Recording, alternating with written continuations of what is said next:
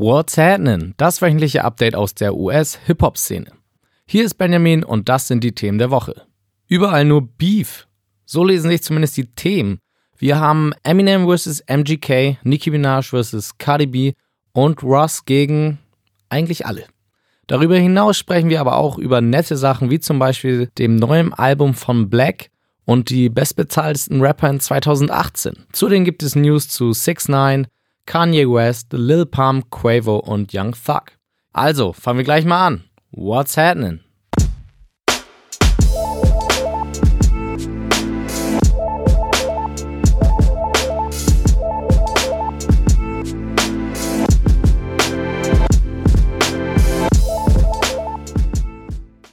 Zuletzt berichtete ich, dass es auf der New York Fashion Week zwischen Nicki Minaj und Cardi B handgreiflich wurde. Zwar konnte die Security rechtzeitig dazwischen gehen, aber trotzdem flog ein Schuh in Richtung Nikki. Cardi veröffentlichte darauf ein Statement, warum sie so wütend war. Nikki soll über ihr Baby geredet haben. Soweit die Zusammenfassung. Nikki ließ sich mit ihrer Antwort Zeit bis zu ihrer Radiosendung und diese hatte es dann wirklich in sich. Zu dem Vorfall selbst konnte Nicki Minaj nicht viel sagen, da bereits rechtliche Schritte gegen Cardi B eingeleitet wurden. Das Einzige, was sie dazu sagte, war, dass ihr es unglaublich peinlich war. Als nächstes stellte Niki klar, dass sie niemals über ein Kind von jemandem sprechen würde und Cardi somit gelogen hat. Dennoch dürfte sich Cardi nicht beschweren, wenn jemand über ihr Kind spricht. Wieso? Cardi hat das in der Vergangenheit selbst getan. Als Beweis spielte Niki eine Sprachmemo von Cardi ab, die dieses beweist. Weiter ging es damit, dass Niki meinte, dass Cardi nur berühmt wurde durch Beziehungen und dadurch, dass sie Radio-DJs bezahlte. Und das sind alles echt schon harte Anschuldigungen, aber damit noch lange nicht genug. Als nächstes spielte Nikki auf die rechtlichen Probleme an, die Cardi momentan hat. Mehrere Frauen berichten, dass Cardi sie verprügeln ließ, weil die Frauen mal was mit Offset hatten, also mit dem Mann von Cardi. Wie viel Wahres daran ist, weiß man nicht, aber Nikki nutzte das auf jeden Fall für sich. Sie sieht sich jetzt als Stimme genau dieser Frauen, die Cardi angeblich unrecht behandelt hätte. Zum Abschluss haute Nikki dann noch raus, dass Cardi ein ekliges Schwein wäre, Cardi nicht wüsste, was es heißt, Stunden damit zu verbringen, einen Track zu schreiben und Nicki selbst im Gegensatz zu Cardi nie mit einem DJ ins Bett musste, damit ihre Songs im Radio gespielt werden. Wow. Das sind mal einige Anschuldigungen. Cardi reagierte aber nicht wirklich darauf. Sie postete nur zwei Sachen auf Instagram, die als Antwort interpretiert werden könnten. Zuerst ein Foto mit den meistverkauften Hip-Hop-Alben in 2018. Cardis findet sich hier auf Platz 3 wieder und Nickys gar nicht. Naja, Nickys Album kam ja auch gerade erst raus. Und der zweite Post ist ein recht beeindruckendes Video, wie ich finde, von einem Jay-Z und Beyoncé-Konzert, in dem das ganze Stadion Bodek Yellow rappt. Die Captions der Posts lauten jeweils Numbers Don't Lie und Out of Love and Hip Hop. Mehr muss Cardi vielleicht auch gar nicht dazu sagen. Eminem droppt endlich den Diss-Track gegen Machine Gun Kelly. Das ist natürlich die Headline dieser Nachricht, aber bevor wir soweit sind, Erstmal zum Anfang. Auch nach dem Release von Kamikaze befindet sich Eminem noch immer in den Nachrichten, denn viele reagierten natürlich auf seine Platte und auch auf die ganzen Disse. Aber genauso viele hatten auch Fragen. Diese Fragen hat Eminem jetzt in einem vierteiligen Interview auf YouTube beantwortet. Mit Sway von Shade 45 sprach M eigentlich über jede Kontroverse des Albums. Es ging beispielsweise um den Diss gegen Tyler, Eminem sagt hier, dass er Tyler wegen eines Tweets disste und entschuldigte sich dafür, das in den Staaten verpönte Wort Schwuchtel benutzt zu haben. Auch sagte Eminem, dass er auf keinen der Tracks Drake disste. Einige Menschen hatten das so interpretiert. Das sei aber überhaupt nicht der Fall. Eminem wird vor Drake immer Respekt haben. Erstens wegen seines Erfolgs und zweitens, weil Drake mal etwas für Eminems Tochter getan hat. Was das ist, weiß man nicht. Darüber hinaus sprachen die beiden über Joyner Lucas, Eminems andere Alben und auch die Grammys. Ich fand das Interview sehr interessant und habe euch deswegen auch den ersten Link dazu auf whatshappening.de gestellt. Natürlich war aber auch Machine Gun Kelly Thema. So verriet Eminem den Grund, warum er MGK auf Kamikaze disste. Es lag nicht allein an dem Tweet von MGK über M's Tochter. MGK hatte einfach schon öfter Sachen gerappt, die Eminem nicht cool fand. Zwischen dem dritten und dem vierten Teil des Interviews droppte Eminem plötzlich Killshot, die Antwort auf MGKs Diss-Track Rap Devil. Innerhalb von drei Tagen erreichte der Audioclip bei YouTube bereits 62 Millionen Views und viele sind sich einig, dass Eminem MGK beerdigt hat.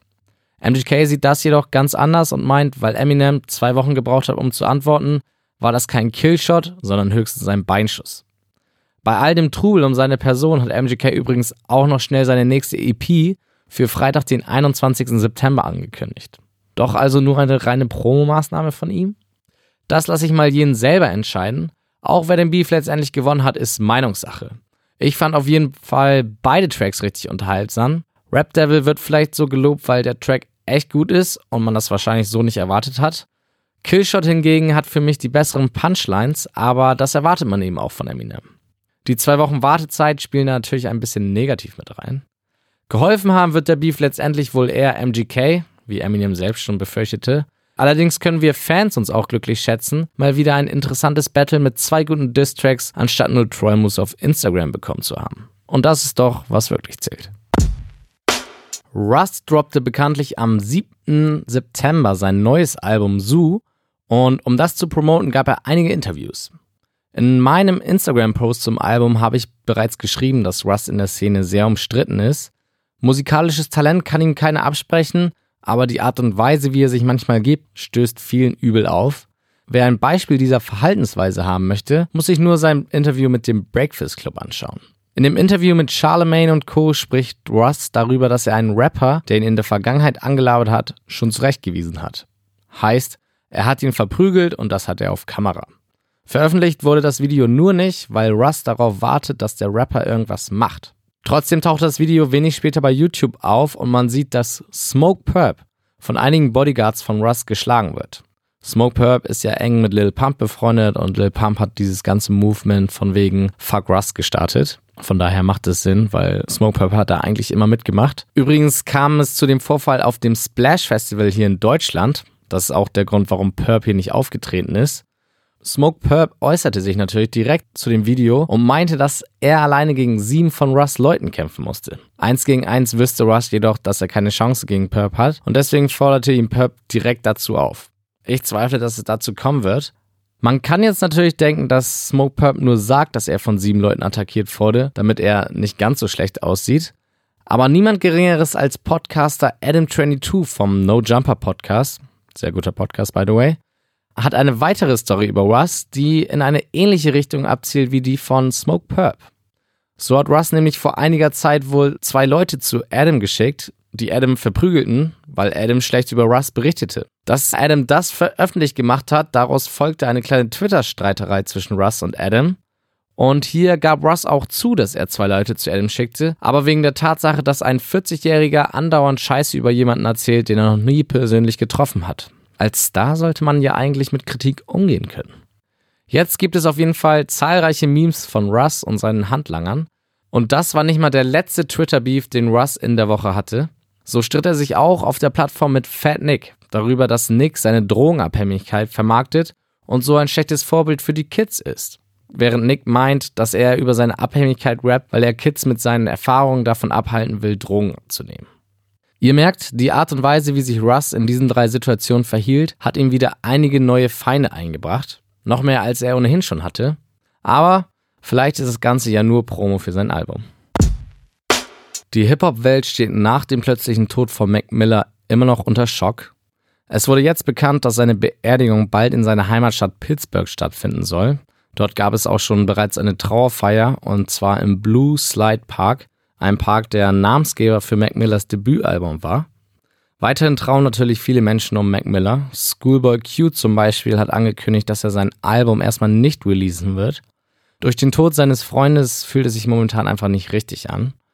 Und auch Mac Millers Ex-Freundin Ariane Grande hat jetzt einen rührenden Abschiedsbrief veröffentlicht. Sie schreibt, dass die beiden über seine Probleme gesprochen haben und sie deswegen sauer und auch traurig ist. Außerdem schreibt sie, dass es ihr leid tut, dass sie ihm nicht helfen konnte. Ich hoffe, die Menschen, die Ariana nach dem Tod von Miller mit Vorwürfen zugespammt haben, bereuen genau das nach ihrem Post. Auf whatshappening.de findet ihr zudem noch einen Link zu einer kleinen Rede von J. Cole zu Mac Miller. Cole trauert hier um seinen Freund und bittet seine Fans, sich jetzt um Probleme wie Depressionen zu kümmern und nicht irgendwann später, wenn es zu spät ist. Eine sehr, sehr wichtige Message. Kommen wir zur neuen Musik, die diese Woche erschienen ist. Und da gab es drei Projekte, die mir allesamt ganz gut gefallen haben. Angefangen beim lang erwarteten zweiten Album von Black. East Atlanta Love Letter heißt es und dort kriegen wir den gewohnten, dunklen, melancholischen Sound, den wir bereits von Free Black kennen. Diesmal alles aber noch eine Spur ausgeklügelter. Insgesamt finde ich das Album, wie viele Reviews auch, echt gut. Ich bin aber auch so ein kleiner Fan von ihm, muss ich zugeben. Das Einzige, was mir allerdings fehlt, ist ein richtiger Trap-Banger la Problems oder X-Colin. Trotzdem gibt es für East Atlanta Love Letter einen Daumen nach oben. Dann hat Youngboy Never Broke Again sein Project, Achtung, For Respect, For Freedom, For Loyalty, For What Important vervollständigt. Über die letzten Wochen hat NBA nämlich immer einen Teil mit vier Songs veröffentlicht und jetzt haben wir das ganze Projekt mit allen 16 Songs. Und ich muss sagen, ich feiere das Tape. Es ist das erste Projekt, was ich mir von dem 18-Jährigen so richtig angehört habe und es klingt sehr melodisch und auch die Themen, über die ihr rappt, sind sehr interessant. Definitiv empfehlenswert und bitte, wenn ihr euch das anhört, sagt mir, dass ich nicht der Einzige bin, der manchmal denkt, dass er nicht NBA Youngboy hört, sondern Quavo. Und zum Schluss hat noch Maybach Music Veteran Wally ein kleines Tape veröffentlicht. Lange gab es nichts von ihm zu hören, aber jetzt kommt er mit Free Launch und fünf neuen Songs zurück. Unter anderem ist auch ein sehr cooles J. Cole Feature dabei. Wie immer findet ihr die besten Songs der jeweiligen Projekte auf der WhatsApp Playlist auf Spotify. Was Ankündigungen für neue Projekte anging, war diese Woche wieder einiges los. Lil Waynes Carter 5 ist tatsächlich auf dem Weg. Unter der Woche wurde nämlich schon mal das Cover veröffentlicht. Ein Release-Date gibt es noch nicht wirklich, nur Spekulation. So soll es bereits am Freitag, den 21. September erscheinen. Wir sind gespannt. Die nächste Kanye West-Überraschung. Der Junge ist noch nicht mit seinem Release-Marathon durch, denn am Samstag, den 29. September, will Mr. West ein neues Album veröffentlichen. Der Titel und das Cover lassen vermuten, dass es sich dabei um eine Weiterführung vom 2013er Album Yeezus handeln wird. Aus Jesus wird jetzt Yandi. Ob das Album genauso innovativ sein wird, warten wir es ab. Fast in Vergessenheit geraten ist da das gemeinsame Album von Ye und Chance the Rapper. Da gab es aber in dieser Woche auch ein Update und zwar soll die Platte Good Ass Job heißen. Also die nächsten Wochen heißt es wieder Yeezy Seezy Approaching. Trippy Red nutzte Instagram, um seine Fans zu informieren, dass die nächste Installation seiner Mixtape-Serie A Love Letter to You so gut wie fertig ist und bald rauskommt. Nach seinem guten Debütalbum Life's a Trip, welches erst im August rauskam, kann man sich durchaus auf den dritten Part vom Liebesbrief freuen. Ein anderer Rapper nutzte nicht Instagram, sondern Twitter. Oktober 19th, Nothing to Prove, New Album I'm Dropping, Bye. Ganz diskret kündigte Lil Yachty sein neues Album an. Am 27. September ist es soweit und wir bekommen das erste Mixtape von Kevin Gates seit seiner Gefängnisentlassung. Wie bei Trippy Red ist es der dritte Teil seiner Luca Brazy Serie. Und nachdem ich Gates auf NBA Youngboys Projekt gehört habe, freue ich mich echt richtig auf das Tape. Und zum Schluss, Swiss Beats wird bald ein Album rausbringen. Dafür hat der Beatmaker ein richtiges All-Star-Team um sich versammelt. Unter anderem werden Kendrick Lamar, Lil Wayne und Young Thug auf dem Projekt zu hören sein. Produziert wird das Album übrigens von J. Cole. Cole und Swiss sind schon lange Freunde und ein Tipp von Cole, den Swiss besonders hervorhebt, ist folgender. Cole meint, Swiss muss keine teuren Videos machen, sondern einfach die Dinger über Worldstar raushauen und es den Kids auf der Straße so geben. Klingt nach einem einfachen Formular, was vielleicht einige andere Rapper auch beherzigen sollten. Newsflash. Nach Offset scheint jetzt der nächste Migo in festen Händen zu sein. Quavo bändelt wohl mit Saweetie an. Wie einige Newsportale berichten, Saweetie ist eine der neuen Frauen im Webgame und war auch in Quavos Musikvideo zu Working Me an der Seite von ihm zu sehen. Viel Glück! Zuletzt hatte ich berichtet, dass Stuck wegen acht Straftaten angeklagt wurde. Im Laufe der Woche wurde dann ein Haftbefehl ausgestellt, Fager stellte sich, ging ins Gefängnis und wurde dann auf Kaution von heftigen 100.000 Dollar wieder freigelassen. Auf das Ergebnis seines Gerichtsprozesses warten wir aber dennoch. Unter dem ganzen Stress musste sein geplantes Album leiden, das er nicht wie angekündigt am Dienstag releaste. Wann es stattdessen kommt, steht auch noch nicht fest. Kanye West und Lil Pump haben mit ihrem Song I Love It den Zahn der Zeit getroffen. Unter der Woche wurde berichtet, dass das Video den YouTube-Weltrekord für die meisten Streams in der ersten Woche mit 76 Millionen Streams gebrochen hat. Gratulation. Was dagegen nicht so cool ist, Kanye hat wohl wieder ein Sample nicht geklärt und dementsprechend wird es wohl in nächster Zeit ein bisschen Redebedarf geben. 6 9 hatte seinen ersten Durchbruch ja bekanntlich in Osteuropa. Deswegen tourt er dort auch regelmäßig. Beliebt ist er trotzdem nicht bei jedem dort. Vor allem nicht nach den ganzen Beefs, die er angezettelt hat. So kam es, wie es kommen musste, und ein Chief Keef-Fan wollte 6 9 während einer Show schlagen. Er schaffte es sogar auf die Bühne und er schaffte es auch, 6 9 einen Hieb zu verpassen, aber schon Sekunden später lag er auf dem Boden und wurde mit Tritten von 6 9 Security malträtiert. Don't do this at home, kids. Wo wir gerade vom Beef sprechen, YG hat nochmal ein Kapitel in seiner Fehde mit 6 9 hinzugefügt und ein Video veröffentlicht, in dem ein 6 9 sehr ähnlicher Charakter im Gefängnis zur Sau gemacht wird. Da gibt es sicherlich bald eine Antwort.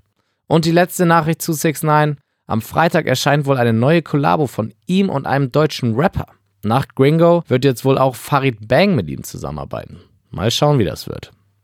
Jährlich veröffentlicht das Forbes Magazine eine Liste der bestbezahltesten Hip-Hop-Acts und ich finde solche Listen immer sehr interessant, weil man mal sieht, wie viel die Top-Acts eigentlich verdienen und womit. Angeführt wird die Liste in diesem Jahr von Jay-Z mit 76,5 Millionen Dollar und danach kommt Diddy mit 64 Millionen. Auch wenn Jay-Z dieses Jahr schon eher als Musiker unterwegs war als in den letzten, würde ich sagen, dass die beiden eher durch ihre Business Moves oben stehen. In die gleiche Kategorie fallen da auch Nas und Dr. Dre auf den Plätzen 6 und 7. Die erste für mich überraschende Platzierung ist Kendrick Lamar auf Platz 3. Ohne eigenes Album hat der Mann von Juni 2017 bis Juni 2018 58 Millionen Dollar verdient. Respekt. Auf den folgenden Plätzen finden sich dann die üblichen Verdächtigen. Drake, J. Cole, Future, Kanye West, DJ Khaled, Travis Scott und Lil Uzi Vert. Übrigens auch ein gewisser Russ der darauf sehr, sehr stolz zu sein scheint, wie er in einigen Tweets oder Interviews zeigte. Aber das darf er ja auch. Ein wichtiger Takeaway von der Liste ist für mich aber folgender. Das meiste Geld verdienen die Künstler neben Werbedeals durch Live-Auftritte, weshalb jeder große Act eigentlich auch jährlich tourt. Und das kommt uns als Fans natürlich immer wieder zugute. Bevor ich mich jetzt verabschiede, bekommt ihr wie gewohnt noch ein paar Hör- bzw. Anschauempfehlungen. Diese Woche komplett von deutschen Künstlern. Fangen wir mit Sirius Klein an. Der bereitet sich gerade darauf vor, sein Album zu droppen. Im Laufe dessen gab es natürlich ein, zwei Singles und jetzt auch ein sehr cooles Musikvideo zu Voodoo Money. Checkt es ruhig mal aus. Auf meiner Website habe ich es euch verlinkt. Kommen wir zur nächsten Empfehlung. Calvin Colt hat einen neuen Song namens Not a Thug. Sehr gutes Teil, das ich euch auch unten verlinkt habe. Apropos Colt, der wird bald eine kleine Tour durch Deutschland machen und seinem Auftritt beim Hype nachzuurteilen, sollte man sich den Jungen definitiv mal live geben. Und zum Schluss möchte ich natürlich nochmal auf das Leroy Menace Interview hinweisen.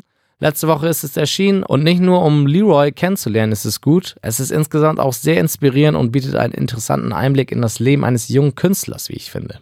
Also, anhören. Den Link dazu findet ihr auch natürlich auf whatshappening.de.